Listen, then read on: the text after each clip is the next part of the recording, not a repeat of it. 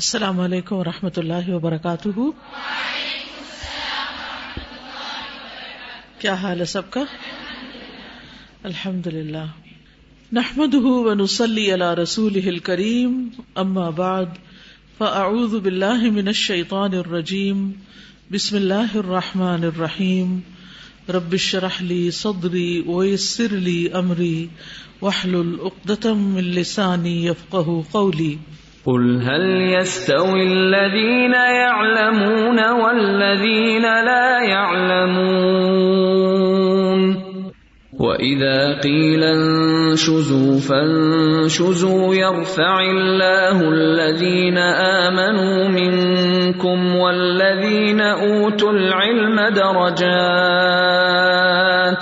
والله بما تعملون خبير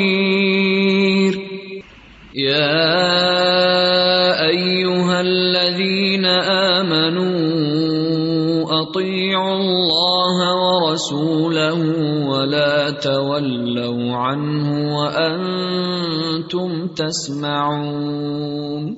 کتاب النکاح، باب من لم يستطع الباءة فليصم. باب، جو شخص استطاعت نہ رکھتا ہو نکاح کرنے کی یعنی نکاح کے متعلق معاملات طے کرنے کی یا اس کے لوازمات پورے کرنے کی، اس کی ذمہ داریاں اٹھانے کی، فل یا سم تو اسے چاہیے کہ وہ روزے رکھے۔ حدثنا عمر ابن حفص ابن غیاث، حدثنا ابی، حدثنا الاعمش، قال حدثني عمارة عن عبد الرحمن ابن يزيد قال دخلت مع القمة والاسود على عبد الله. عبد الرحمن بن یزید کہتے ہیں کہ میں داخل ہوا القما اور اسود کے ساتھ عبداللہ بن مسعود پر. فقال عبد اللہ تو عبداللہ بن مسعود کہنے لگے کن مع النبی صلی اللہ علیہ وسلم شبابن ہم نبی صلی اللہ علیہ وسلم کے ساتھ تھے نوجوان۔ لا نجد شیئن ہمارے پاس کچھ بھی نہیں تھا۔ فقال لنا رسول اللہ صلی اللہ علیہ وسلم۔ تو رسول اللہ صلی اللہ علیہ وسلم نے ہم سے کہا، یا معاشر الشباب، اے نوجوانوں کے گروہ، من استطاع الباءتا جو استطاعت رکھتا ہو نکاح کے لوازمات کی فل یا تزبج پس چاہیے کہ وہ شادی کر لے۔ فَإِنَّهُ، کیونکہ وہ اغد للبصر، بہت زیادہ نیچا رکھنے والا ہے نگاہ کا۔ وہ احسن للفرج، اور فرج کے لیے بہت زیادہ محفوظ رکھنے والا، اس کی حفاظت کرنے والا ہے۔ وہ ملم یستتے اور جو استطاعت نہ رکھتا ہو فعلیہ بسوم تو اسے چاہیے کہ روزہ رکھے۔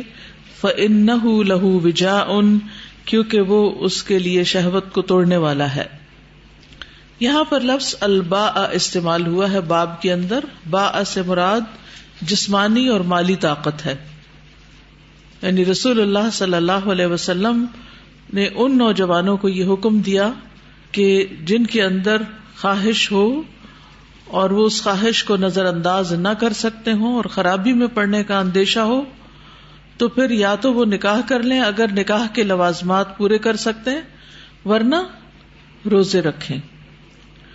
لیکن شہبت توڑنے کے لیے غیر فطری طریقے اختیار کرنے سے منع کیا گیا ہے۔ علاج ویسے کچھ کیا جا سکتا ہے، کوئی دوا، کوئی غذا ہو سکتی ہے، لیکن غیر فطری طریقے نہیں۔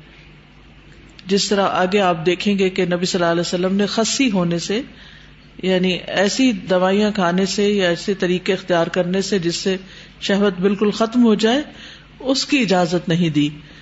روزوں کا کہا، کیونکہ یہ ایک عبادت بھی ہے اور اس کے ساتھ ساتھ انسان کے اندر ایک پاکیزگی اور دل، نظر، خیالات، ہر چیز کا ایک روزہ ہو جاتا ہے، تو انسان کی خواہش کو کنٹرول کرنے کے لیے زیادہ فائدہ مند ہے۔ باب کثرت النساء، باب عورتوں کی کثرت یعنی ایک سے زیادہ بیویاں رکھنا۔ رسول اللہ صلی اللہ علیہ وسلم جب فوت ہوئے، تو اس وقت آپ کی نو بیویاں تھیں۔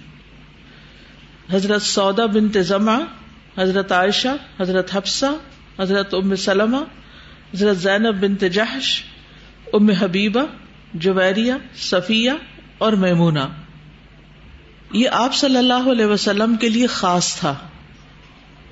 لیکن عام مومنوں کے لیے ایک وقت میں زیادہ سے زیادہ چار بیویوں کی اجازت ہے، جیسے کہ قرآن مجید کی آیت ہمیں بتاتی ہے۔ حدثنا ابراہیم ابن موسا اخبرنا ہشام ابن یوسف ان ابن جریج اخبرهم قال اخبرني عطاء قال حضرنا مال ابن عباس جنازة میمونة بصرفة.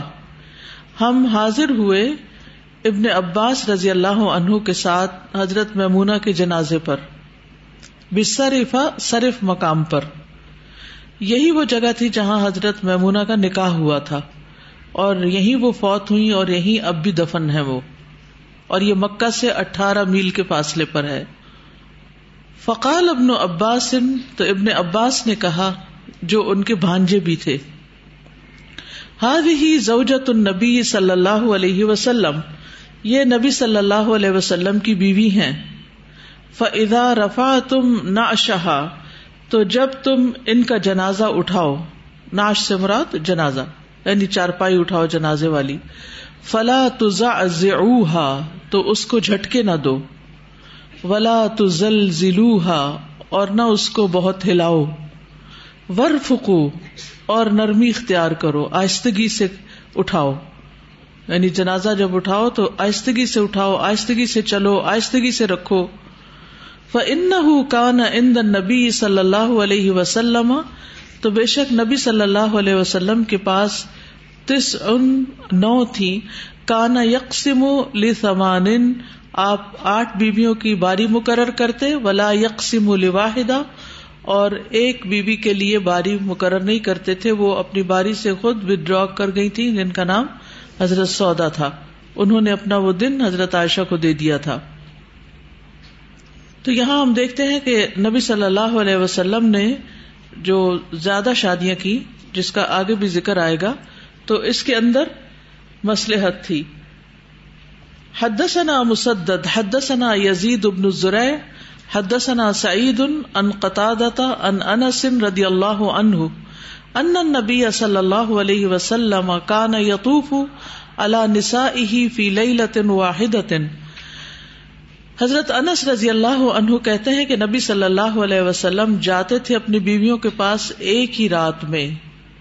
ولہ تس اور آپ کی نو بیویاں تھیں۔ وقال علی خلیفہ تو اور مجھ سے خلیفہ نے کہا حد ثنا یزید ابن ذرا حد ثنا سعید ان قطع ان انسن حد ان نبی صلی اللہ علیہ وسلم۔ کہ یہ حدیث قطع نے انس رضی اللہ عنہ سے، نبی صلی اللہ علیہ وسلم سے روایت کی ہے۔ امام بخاری نے اس حدیث میں نو ازواج متحرات کا ذکر ثابت کیا ہے۔ یعنی یہ حدیث یہاں پر اس لیے لائے ہیں کہ بتائیں کہ آپ کی نو بیویاں تھیں۔ اور جو آخری زندگی تک یعنی جب آپ فوت ہوئے تو جو باقی تھیں، وہ نو ہی تھی اور ان میں حضرت سودا کے لیے باری مقرر تھی، باقیوں کے لیے نہیں۔ اور نبی صلی اللہ علیہ وسلم کی یہ خاص خصوصیت تھی۔ اگلی حدیث کے بعد مزید ہم اس میں وضاحت کریں گے۔ حدثنا علی ابن الحکم الانصاری، حدثنا ابو اوانتا ان رقبتا ان طلحت الیامی ان سعید ابن جبیر قالا قال علی ابن عباس، سعید بن جبیر کہتے ہیں کہ ابن عباس نے مجھ سے کہا حل تزوجتا؟ کیا تم نے شادی کر لی؟ قلت، لا۔ میں نے کہا، نہیں۔ قالا فتزوج۔ کہا، تو شادی کر لو۔ ان خیر هذه امتی تو اس امت کا جو سب سے بہترین تھا یعنی نبی صلی اللہ علیہ وسلم اکثر نسا ان ان کی سب سے زیادہ بیویاں تھیں۔ یعنی نبی صلی اللہ علیہ وسلم کی نو بیویاں تھیں اور تم نے شادی ہی نہیں کی، تو تم بھی نکاح کر لو۔ یعنی ابن عباس کے کہنے کا مطلب یہ تھا کہ نکاح کرنا افضل ہے، شادی کرنا زیادہ بہتر ہے۔ نبی صلی اللہ علیہ وسلم سے بڑھ کر کوئی بھی شخص تقوا اور پارسائی میں آگے نہیں ہو سکتا۔ سب سے زیادہ اللہ سے ڈرنے والے، سب سے زیادہ اللہ کی عبادت کرنے والے تھے۔ اور پھر آخری عمر میں آپ کی زیادہ شادیاں تھیں۔ آپ کی جب جوانی کا وقت تھا، آپ کی عمر پچیس سال تھی تو حضرت خدیجہ سے شادی کی، جن کی عمر چالیس سال تھی۔ یعنی آپ نے کوئی ایش و عشرت کی خاطر یہ شادیاں نہیں کی تھی، ان شادیوں کے مقاصد تھے۔ اور وہ مقاصد کیا تھے کہ جتنی زیادہ خواتین کے ساتھ آپ کا انٹریکشن ہوگا، اتنے زیادہ قبائل کے ساتھ آپ کا تعلق ہوگا اور اتنا زیادہ آپ کے گھر کی زندگی ایکسپوز ہوگی۔ اب دیکھیے کہ ایک گھرانے والے رہ رہے ہوتے ہیں، ان کے اندر کی باتیں چھپی رہتی ہیں، لیکن جب ایک بہو اندر آتی ہے، جو باہر سے آتی ہے، تو پھر وہ کیا کرتی ہے؟ آ کے جو کچھ دیکھتی ہے تو، جو تو سمجھدار لڑکی ہوتی ہے وہ گھر کی بات باہر جا کے نہیں کرتی، وہ اسی گھر کو اپنا گھر سمجھتی، اس کی عزت کو اپنی عزت سمجھتی۔ لیکن کچھ لڑکیاں نادان ہوتی ہیں، وہ واپس جا کر اپنے سسرال کا مذاق اڑانے لگتی ہیں یا ان کے ایب اور نقص نکالنے لگتی ہیں، گویا اپنا ہی سطر پھاڑ رہی ہوتی ہیں۔ تو بہرحال، بیٹی جو ہوتی ہے، وہ ماں باپ کا ایب یا بہن بھائیوں کا یا گھر کے اندر کئی ایسی چیزیں ہوتی ہیں جو انسان پبلک نہیں کرتا، تو وہ چھپاتی ہیں، وہ پردہ ڈالتی۔ یعنی اگر گھر والوں میں سے کسی کے اندر کوئی خرابی بھی ہے تو وہ اس کو ڈھانکتی ہیں۔ لیکن بہو کے اندر وہ جذبات عام طور پر نہیں ہوتے، اپنے ساس سسر کے لیے یا نند بابج یا دیور کے لیے۔ تو جب ذرا سی بھی شکایت ہوتی ہے تو ادھر خط لکھ، ادھر خط لکھ، اس کو مسئلہ سنا، اس کو سنا، اور وہ اندر کے حالات جو ہے وہ سارے باہر آ جاتے ہیں۔ اب آپ دیکھیے کہ اس سے نبی صلی اللہ علیہ وسلم کی پاکیزہ زندگی کا آپ اندازہ لگائیے کہ جس کے گھر میں نو بیویاں ہوں تو وہ نو آپ پر نظر رکھے ہوئے ہوں، تو وہ نو آپ کا کوئی بھی ایب نہیں بیان کرتی۔ تو یہ بھی ایک حکمت ہے کہ اس سے آپ کی شان میں اضافہ ہوتا ہے۔ پھر اسی طرح جو آپ پر الزام لگائے جاتے تھے کہ آپ ساحر ہیں، جادوگر ہیں، شاعر ہیں اور آپ مجنون ہیں، تو ان سب الزامات کا بھی رد ہوتا ہے۔ کیونکہ اگر آپ ساحر یا مجنون ہوتے تو آپ کی کوئی نہ کوئی بیوی باہر ذکر ہی کرتی کہ گھر میں آپ کی ذہنی حالت ٹھیک نہیں ہوتی، یا آپ کو فلاں آ کے شاعری لکھوا دیتا ہے، یا اور بہت سی چیزیں۔ پھر اسی طرح ارب کے قبیلوں کو مسخر کرنا بھی مقصود تھا، کیونکہ جس قبیلے کے ساتھ نکاح کا یا شادی کا تعلق قائم ہو جاتا، اس کے ساتھ دشمنی ختم ہو جاتی تھی۔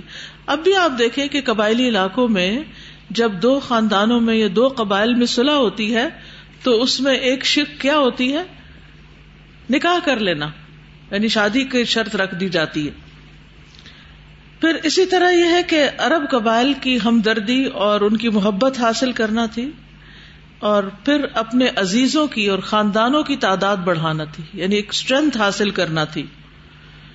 پھر اسی طرح عورتوں کے ذریعے کچھ مسائل جو گھریلو زندگی کے تھے وہ دوسروں کے لیے تعلیم کا ذریعہ بھی بننا تھے۔ پھر اسی طرح آپ کے دل کی وسط کا بھی اندازہ لگائیے کہ آپ کے پاس آپ کے دشمنوں کی بیٹیاں تھیں۔ کون کون سی؟ ام حبیبہ اور حضرت صفیہ۔ ام حبیبہ کس کی بیٹی تھی؟ ابو سفیان کی جو یعنی بہت آخر میں جا کے مسلمان ہوئے۔ ہاں؟ پھر دوسری طرف ہوئی ابن اختب کی بیٹی۔ حضرت صفیہ تھی۔ تو یعنی کتنی وسط قلبی کا مظاہرہ کیا اور پھر ان خواتین کے ساتھ آپ کا حسن سلوک بھی تھا۔ پھر اس طرح آپ دیکھیے کہ آپ کتنی کثرت سے روزے رکھتے تھے۔ کتنے زیادہ روزے رکھتے تھے۔ ہم میں سے کوئی بھی شاید اتنے روزے نہ رکھے جتنے نبی صلی اللہ علیہ وسلم نے رکھے کہ حضرت عائشہ کہتی ہیں، جب آپ رکھتے جاتے تھے تو رکھتے ہی چلے جاتے تھے اور سو میں وسال بھی رکھتے تھے۔ وہ کون سا ہوتا ہے روزہ؟ بغیر افطار کی پھر روزہ رکھ لینا۔ جی۔ تو آپ کے اندر اتنی قوت تھی۔ اس سے آپ کی شخصی قوت کا بھی اندازہ ہوتا ہے۔ اور پھر یہاں پر جو ایک رات میں سب بیویوں کے پاس جانے کی بات کی گئی، یہ روزانہ کا تو معمول نہیں تھا، لیکن یہ اس بات کو ظاہر کرتا ہے کہ آپ کی جسمانی قوت بھی بہت تھی۔ رات کو اتنا لمبا قیام کرتے تھے کہ آپ کے پاؤں، آپ کی پنڈلیاں پھول جاتی تھی سوج جاتی تھی دن کو روزے رکھنا، راتوں کو قیام کرنا اور اس کے ساتھ ساتھ نو بیویاں رکھنا۔ لوگوں سے ایک بھی نہیں سنبھالی جاتی، وہی مشکل ہو جاتی، سر درد بن جاتی ہے۔ لیکن یہاں پر یہ آپ صلی اللہ علیہ وسلم کے کمالات کا بھی اس میں اظہار ہوتا ہے۔ اور سب سے بڑی بات یہ ہے کہ یہ اللہ سبحان تعالی کی طرف سے ایک حکم تھا یا ایک تائید تھی۔ اور اس میں بہت سے دینی اور دنیاوی مسالے جو تھے، وہ کار فرما تھے۔ اور یہ بھی یاد رکھیے کہ ان میں سے صرف حضرت عائشہ جو تھی وہ کواری تھی باقی سب بیوہ تھی بوڑھی تھی کوئی نوجوان بھی تھی لیکن کچھ آپ کی عمر سے زیادہ بھی تھی۔ جی۔ جو جسمانی اور مالی قوت رکھتا ہے وہ شادی کرے۔ مطلب یہ question is what makes a man eligible for marriage کیونکہ پیچھے ہم نے ایک اور حدیث پڑھی تھی اس بندے کے پاس کچھ بھی نہیں تھا اسے قرآن آتا تھا۔ جب ایک عورت نے ہبا کیا تھا اپنے آپ کو تو پروفیسر نے اس کی شادی کر دی تھی۔ جی۔ اس کا مطلب یہ ہے کہ اس کی جاب تو ابھی نہیں ہے، لیکن وہ ایکسپیکٹ کرتا ہے کہ جاب ہو جائے گی۔ آج اس کے پاس کچھ نہیں، مگر وہ سمجھتا ہے کہ وہ محنت کر کے، مزدوری کر کے اپنی بیوی کو کھلا لے گا۔ یعنی استطاعت سے مراد ایسی استطاعت ہے کہ جس میں وہ اپنے آپ کو کیپیبل سمجھتا ہے کہ بیوی کا نان نفقہ اٹھانے کی صلاحیت ہے اس میں۔ وقتی طور پر اگر نہیں بھی، لیکن وہ امید رکھتا ہے۔ ٹھیک ہے؟ اور جو استطاعت نہیں رکھتا، لوازمات نہیں پورے کر سکتا، وہ وہ شخص ہو سکتا ہے جو جسمانی معذور ہو یا اس کے اندر عورتوں کی خواہش ہی نہ ہو یا اور اس طرح کے مسائل ہوں۔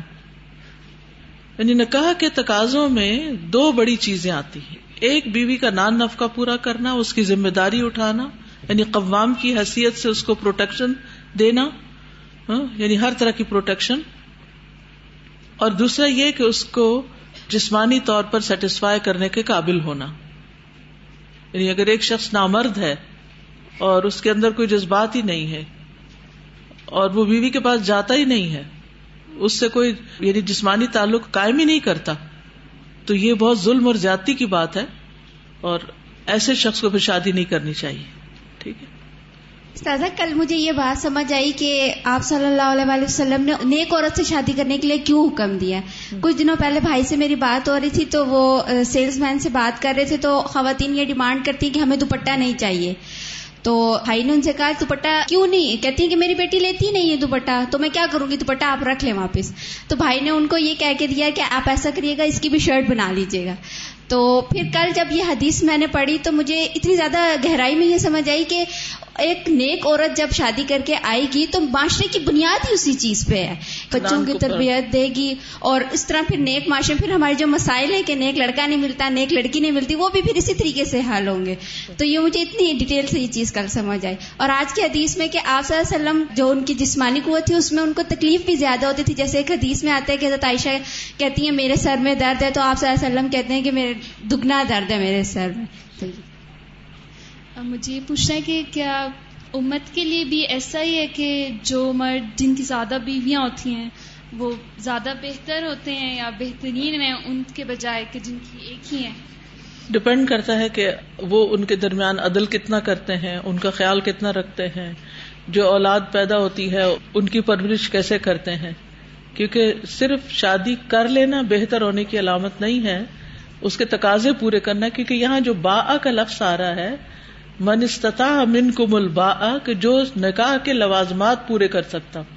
کیونکہ بعض لوگ شادی کا شوق تو رکھتے ہیں لیکن پھر بیوی کو کسی اور کے ذمہ ڈال دیتے ہیں یا اس کا حق ہی نہیں ادا کرتے یا اس کو پوچھتے ہی نہیں ہے یا اس کے ساتھ زیادتی برتتے ہیں تو وہ تو کسی صورت بہتر نہیں ہو سکتی اور زیادہ تر ایسا ہی ہوتا ہے کہ مطلب برابری نہیں کر سکتے۔ یہ چیز کامن نہیں ہے کہ برابری کر سکیں یا سب بچوں کی بہترین تربیت کر سکیں۔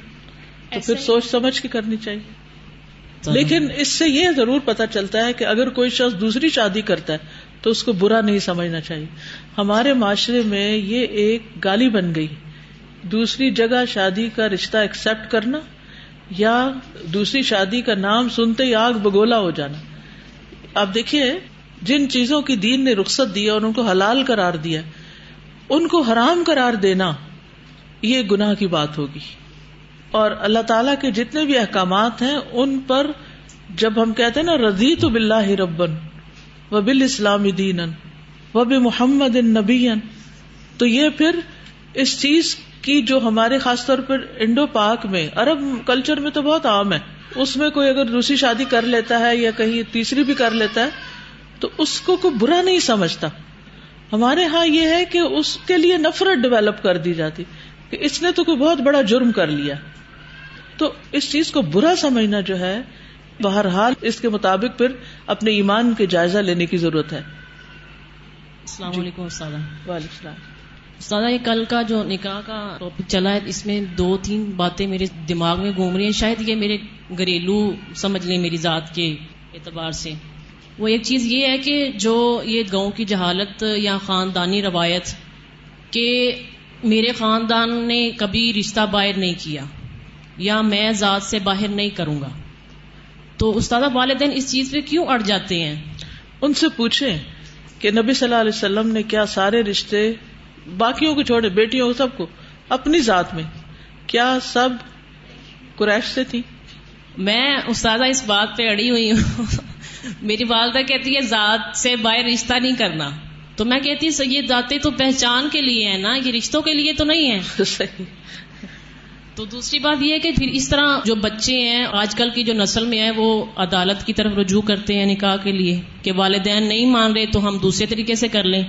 تو اس میں یہ ہے کہ ہمیں بھی خیال کرنا چاہیے والدین کی عزت کا اور والدین کو بھی خیال کرنا چاہیے دو کی ہی ہوتا ہے معاملہ جی۔ دوسری بات یہ ہے استاذہ کہ جن کے بچے پیچھے جو حدیث گزری ہے کہ شادی کے قابل نہیں ہے وہ ذمہ داری نہیں اٹھا سکتے جسمانی لحاظ سے یا روحانی لحاظ سے۔ تو والدین ان کو کیوں مجبور کرتے ہیں؟ جی۔ اپنی عزت کو بچانے کی خاطر وہ شادی کر دیتے ہیں اور وہ آگے سے وہ فریضہ ادا نہیں کرتے تو وہ اس لڑکی کے لیے تو مسئلہ بن جاتا ہے۔ بہت بڑا ظلم ہے اس بچی کے لیے۔ جی۔ اور تیسری بات یہ ہے کہ جب ہمارا کوئی رشتہ آتا ہے یا شادی کی بات ہوتی ہے تو عموماً استخارہ کرتے ہیں۔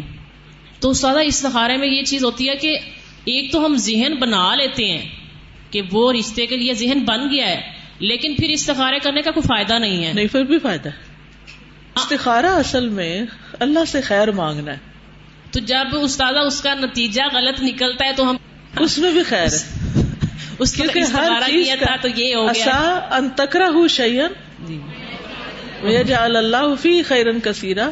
اور اصا ان تکرا ہوں شیئن وہ ہوا خیر اللہ کو کچھ چیزیں زندگی میں ناپسندیدہ ہوتی ہیں اور ہم پھر استخارے کو بلیم کرتے ہیں۔ نہیں وہ ہماری تقدیر کا حصہ ہوتی ہیں۔ جی۔ اور اس میں بھی ہمارے لیے خیر ہوتی ہے۔ اللہ نے ہمیں اس آزمائش کے ذریعے مہذب بنانا ہوتا ہے۔ جنت میں جانے والے مہذب لوگ ہوں گے۔ ان کی کمی بیشی یہی صاف ہوگی۔ جی۔ جزاک اللہ خیر کا بھیا السلام علیکم سازا۔ وعلیکم السلام۔ میں یہاں یہ بتانا چاہوں گی کہ سب لوگ کہہ رہے ہیں نا کہ مینج کرنا مشکل ہوتا ہے۔ تو میں ایک زندہ مثال الہدا میں بیٹھی ہوں۔ I am a second wife of my husband تو میری لائف تو بہت اچھی گزر رہی ہے۔ جب میں پہلے تھی تو میں نے کبھی قرآن بھی نہیں پڑھا تھا۔ بے شک وہ خود کچھ نہ بھی کریں لیکن وہ مجھے کہتے ہیں۔ اور دوسری بات جو ہسبینڈ کی کیسے وہ توازن رکھیں گے؟ تو وہ اس طرح ہے کہ وہ ایک کے پاس جاتے ہیں تو وہ کہتے ہیں میں تمہارا ہوں اور دوسری کے پاس جاتے ہیں تو کہتے ہیں میں تمہارا ہوں۔ تو اس لیے وہ چیز فیل بھی نہیں ہوتی۔ اور اس کے علاوہ ایک اور چیز یہ ہے کہ وہ دونوں کو آپس میں زیادہ ملنے ہی نہیں دیتے۔ تو اس وجہ سے وہ معاملہ بہت اچھا رہتا ہے۔ جی یہ بہت حکمت کی بات ہے۔ السلام علیکم استاذہ۔ ہم نے سورہ نور میں پڑھا تھا کہ ہسبینڈ اینڈ وائف کی جو پرائیویسی ہے وہ آپ نے اپنے چھوٹے بچوں سے بھی مطلب ڈسکس نہیں کرنی تین ٹائمنگز ہیں یہ وہ۔ تو میرا کوشچن یہ ہے کہ فار انسٹنس اگر کسی کا کوئی فزیکل ایشو ہے اپنے ہسبینڈ کے ساتھ ہی سب کچھ آپ کو اپنی فیملی میں یا پیرنٹس سے یہ چیز ڈسکس الاؤ ہے کرنا؟ جی مسئلے کے حل کے لیے لیکن ہر ایک سے نہیں۔ اور کتنے ٹائم ویٹ کرنا ہے چیز کو مطلب دیکھنے کے لیے جب تک یہ امید ہو کہ یہ ٹھیک ہو جائے گا۔ جب یہ ہو کہ یہ بالکل بھی ٹھیک ہونے والا نہیں ہے اور یہ لائف لانگ مسئلہ ہے تو پھر ڈسکس کر لینا چاہیے۔ اللہ ایک تو یہ کہ انسان یا تو یہ کہ صبر کر لے اور اگر وہ یہ دیکھے کہ وہ نہیں کر سکتا اس سے کئی خرابیاں اور پیدا ہوں گی دین ایمان کو خطرہ ہے تو پھر اس سے چھٹکارا حاصل کر لے۔ اور اس بیس پہ آپ خلا یا ڈیورس لے سکتے ہیں؟ جی ہاں۔ استاذہ یہ ہمارے جو قوانین ہیں ملک میں اس میں یہ ہے کہ پہلی بیوی سے اجازت لے کے تو پھر مرد جو ہے دوسری شادی کرے تو اس کا تو اسلام میں کوئی اسلامی کلی تو نہیں ہے۔ جی۔ استاذ، ایک تھاٹ یہ بھی ہے معاشرے میں کہ جو مرد افورڈ کر سکتے ہیں تو ان کو ایک سے زائد شادی کرنی چاہیے۔ اگر نہیں کرتے تو وہ گنہگار بھی ہوتے ہیں اس سینس میں کہ معاشرے میں جو وقت بے راہ روی ہے یا عورتیں غلط راستے پر ہیں تو اس لیے کہ ان کی شادیاں نہیں ہو رہی۔ تو جو مرد کر سکتے ہیں یا افورڈ کر سکتے ہیں تو ان کو کرنی چاہیے۔ تو یہ کوئی لازم تو نہیں ہے نا؟ میرے تو اپنے ہسبینڈ کے پیچھے ایک صاحب اتنی بری طرح پڑ گئے کہ الحمدللہ ہمیں خوش بھی دیکھ رہے ہیں اور وہ دیکھ رہے ہیں کہ آپ افورڈ کر سکتے ہیں اور آپ ماشاءاللہ اخلاق ان کا اچھا اور سب کچھ اچھا تو وہ اتنا کنوینس کریں کہ آپ اگر نہیں کریں گے دوسری شادی تو آپ گنہگار ہو یہ جائیں گے۔ کہاں لکھا ہوا؟ تو جی وہ تو اللہ کا شکر ہے کہ میرے ہسبینڈ سمجھ انہوں نے ان کو بہت اچھی طرح سے سمجھایا۔ لیکن یہ ایک تھاٹ ہے استاذہ کہ نہیں، اس طرح اگر ہوتا تو پھر عورتوں کی تعداد مردوں سے دگنی ہوتی، یا پھر اگر ہر مرد کے لیے لازم ہوتا، جو بھی افورڈ کر سکتا ہے، تو پھر تو عورتوں کی تعداد کئی گنا زیادہ ہونی چاہیے۔ تھی اصل میں نا، اس میں افراد اور تفرید سے بچنے کی ضرورت ہے۔ واضح؟ یعنی افراد اور تفریح دونوں سے۔ کیا مطلب ہے افراد اور تفریح افراد کا رویہ یہ ہوتا ہے کہ کچھ لوگ کہتے ہیں کہ اسلام میں کوئی حادی مقرر نہیں۔ وہ مسنا سلاسا ربا کو دو دو کو دو دو چار کرتے ہیں، تین دن کو چھ کرتے ہیں۔ اور وہ کہتے ہیں کہ یہ صرف کثرت کے لیے بیان ہوا ہے میٹافوریکلی بیان ہوا ہے، یہ لٹرل نہیں ہے۔ حالانکہ حدیث میں آتا ہے کہ غیلان بن سلمہ ثقفی جو تھے، جب اسلام لائے تھے تو ان کی دس بیویاں تھیں۔ تو نبی صلی اللہ علیہ وسلم نے ان کو کہا کہ صرف چار رکھ لیں اور باقیوں کو طلاق دے دیں۔ ٹھیک ہے؟ تو افراد کیا ہے کہ کوئی لمٹ ہی نہ ہونا اس حد کو ہی نہ ماننا جو قرآن نے مقرر کی ہے۔ اور تفریح یہ ہے کہ اس بات کو حرام سمجھ لینا اور اس کو برا بلا کہنا اور اس کو ناپسندیدہ قرار دینا اگر کوئی دوسری شادی کر لے۔ السلام علیکم وعلیکم السلام۔ استاذہ جیسے آپ نے کہا کہ دوسری شادی کرنا جو ہے وہ ایک گالی بن چکی ہے تو اگر ایک ہسبینڈ کو پراپر سب چیزیں مل رہی ہیں مطلب تو وہ کیوں کرے گا دوسری شادی؟ کہ مطلب تب تو نہیں اجازت ہونی چاہیے اس بارے میں۔ میں آپ سے اصل میں اجازت کی بات نہیں ہے اور نہ ہی یہ کسی لاجک پر مبنی ہے۔ ڈپینڈ کرتا ہے کہ ہر ایک کے حالات مختلف ہوتے ہیں سیناریو مختلف ہوتے ہیں۔ بہت سی سچویشن ایسی پیدا ہو جاتی ہیں جن میں وہ ضروری بھی ہو جاتا ہے۔ دیکھیے اگر ہم رضی تو بلّہ ربن کہتے ہیں نا اگر اللہ سبحان تعالیٰ نے ایک چیز کو حلال کر دیا نا، تو میں اور آپ اس کو حرام نہیں کر سکتے۔ اس کو برا نہیں کہہ سکتے، کیا برا سمجھ بھی نہیں سکتے۔ یاد رکھیے، ان چیزوں کو برا سمجھنا جو ہے، ایمان میں خلل آ جاتا ہے انسان کے۔ اگر کسی نے کر لی ہے تو خوش رہیں، اور اگر کسی نے نہیں کی تو ان کی اپنی چوائس ہے۔ تو اس معاملے میں اگر دل میں یہ کراہت آئے، ٹھیک ہے، ایک تو ایک غیرت ہوتی ہے ہر انسان کے اندر کہ اس کو شراکت پسند نہیں ہوتی، صرف شادی کے معاملے میں نہیں، بہت ساری چیزوں میں ہم شیئرنگ بہت مشکل سے کرتے ہیں۔ تو اس میں بھی دلوں کی تنگی ہوتی ہے بیسیکلی بہن بھائیوں کے درمیان جو لڑائیاں ہوتی ہیں، وہ شادی کی وجہ سے تھوڑی ہوتی ہیں۔ وہ ویسے ہی ایک دوسرے کے ساتھ دلوں کی تنگی کی وجہ سے، یہ میری پینسل ہے، یہ تم نے کیا، لے لیا، وہ کیا۔ ہر وقت کھینچا تانی اپنا کھانا کھاتے کھاتے اس کے اندر سے ایک چمچا لے لیا تو طوفان آ گیا، میرا کیوں کھا لیا؟ بعض بچے تو اس قدر اس پہ فس کریٹ کرتے ہیں۔ تو یہ قدرتی باتیں انسان کی ویکنیس یہ تنگی ہے دلوں میں۔ اور کوئی بھی یعنی عورت جو ہے، وہ اس چیز کو پسند نہیں کرتی اور یہ ایک عورت کا بہت بڑا امتحان ہوتا ہے۔ یعنی بعض اوقات ہو سکتا ہے سارا کچھ دے دینا آسان ہو، لیکن شوہر کو کسی کے ساتھ شیئر کرنا جو ہے، وہ سب سے مشکل کام ہوتا ہے۔ تو وہ ایک قدرتی بات ہے۔ وہ ہمارے امتحان کے لیے ہمارے اندر یہ چیز رکھ دی گئی۔ لیکن اس کا یہ مطلب نہیں ہے کہ ہم اس بات پر اعتراض کرنے والے ہوں کہ ایسا اسلام میں ہے کیوں؟ یہ نہیں ہم کر سکتے۔ اور اگر دل میں کوئی وسوسہ بھی آئے تو کہنا چاہیے لا حول ولا قوت الا باللہ۔ اللہ نے جو چیز حلال کی، اللہ نے جو چیز جائز رکھی، مجھے کوئی حق نہیں کہ میں اس کو حرام قرار دوں۔ اور میں اس پر اللہ سے ناراض نہیں۔ آپ دیکھیے کہ جب جنت کا تذکرہ آتا ہے، تو حوروں کا ذکر آتا ہے کہ نہیں آتا؟ ایک سے زیادہ بیویوں کا ذکر آتا ہے یا نہیں؟ تو پھر آپ ضد لگا لیں کہ میں نے تو نہیں جانا جنت میں، جہاں ایک سے زیادہ عورت ہے۔ اللہ نے رکھا ہے، کوئی حکمت ہوگی؟ جب ایسا خیال آئے دل میں یہ کیوں؟ یا دل میں کوئی تنگی محسوس ہونے لگے؟ تو کہیں رضی تو بلّہ ربن، میں اللہ کے رب ہونے پہ راضی ہوں۔ اس نے جو آخ ہے سچ آخ ہے چلیے۔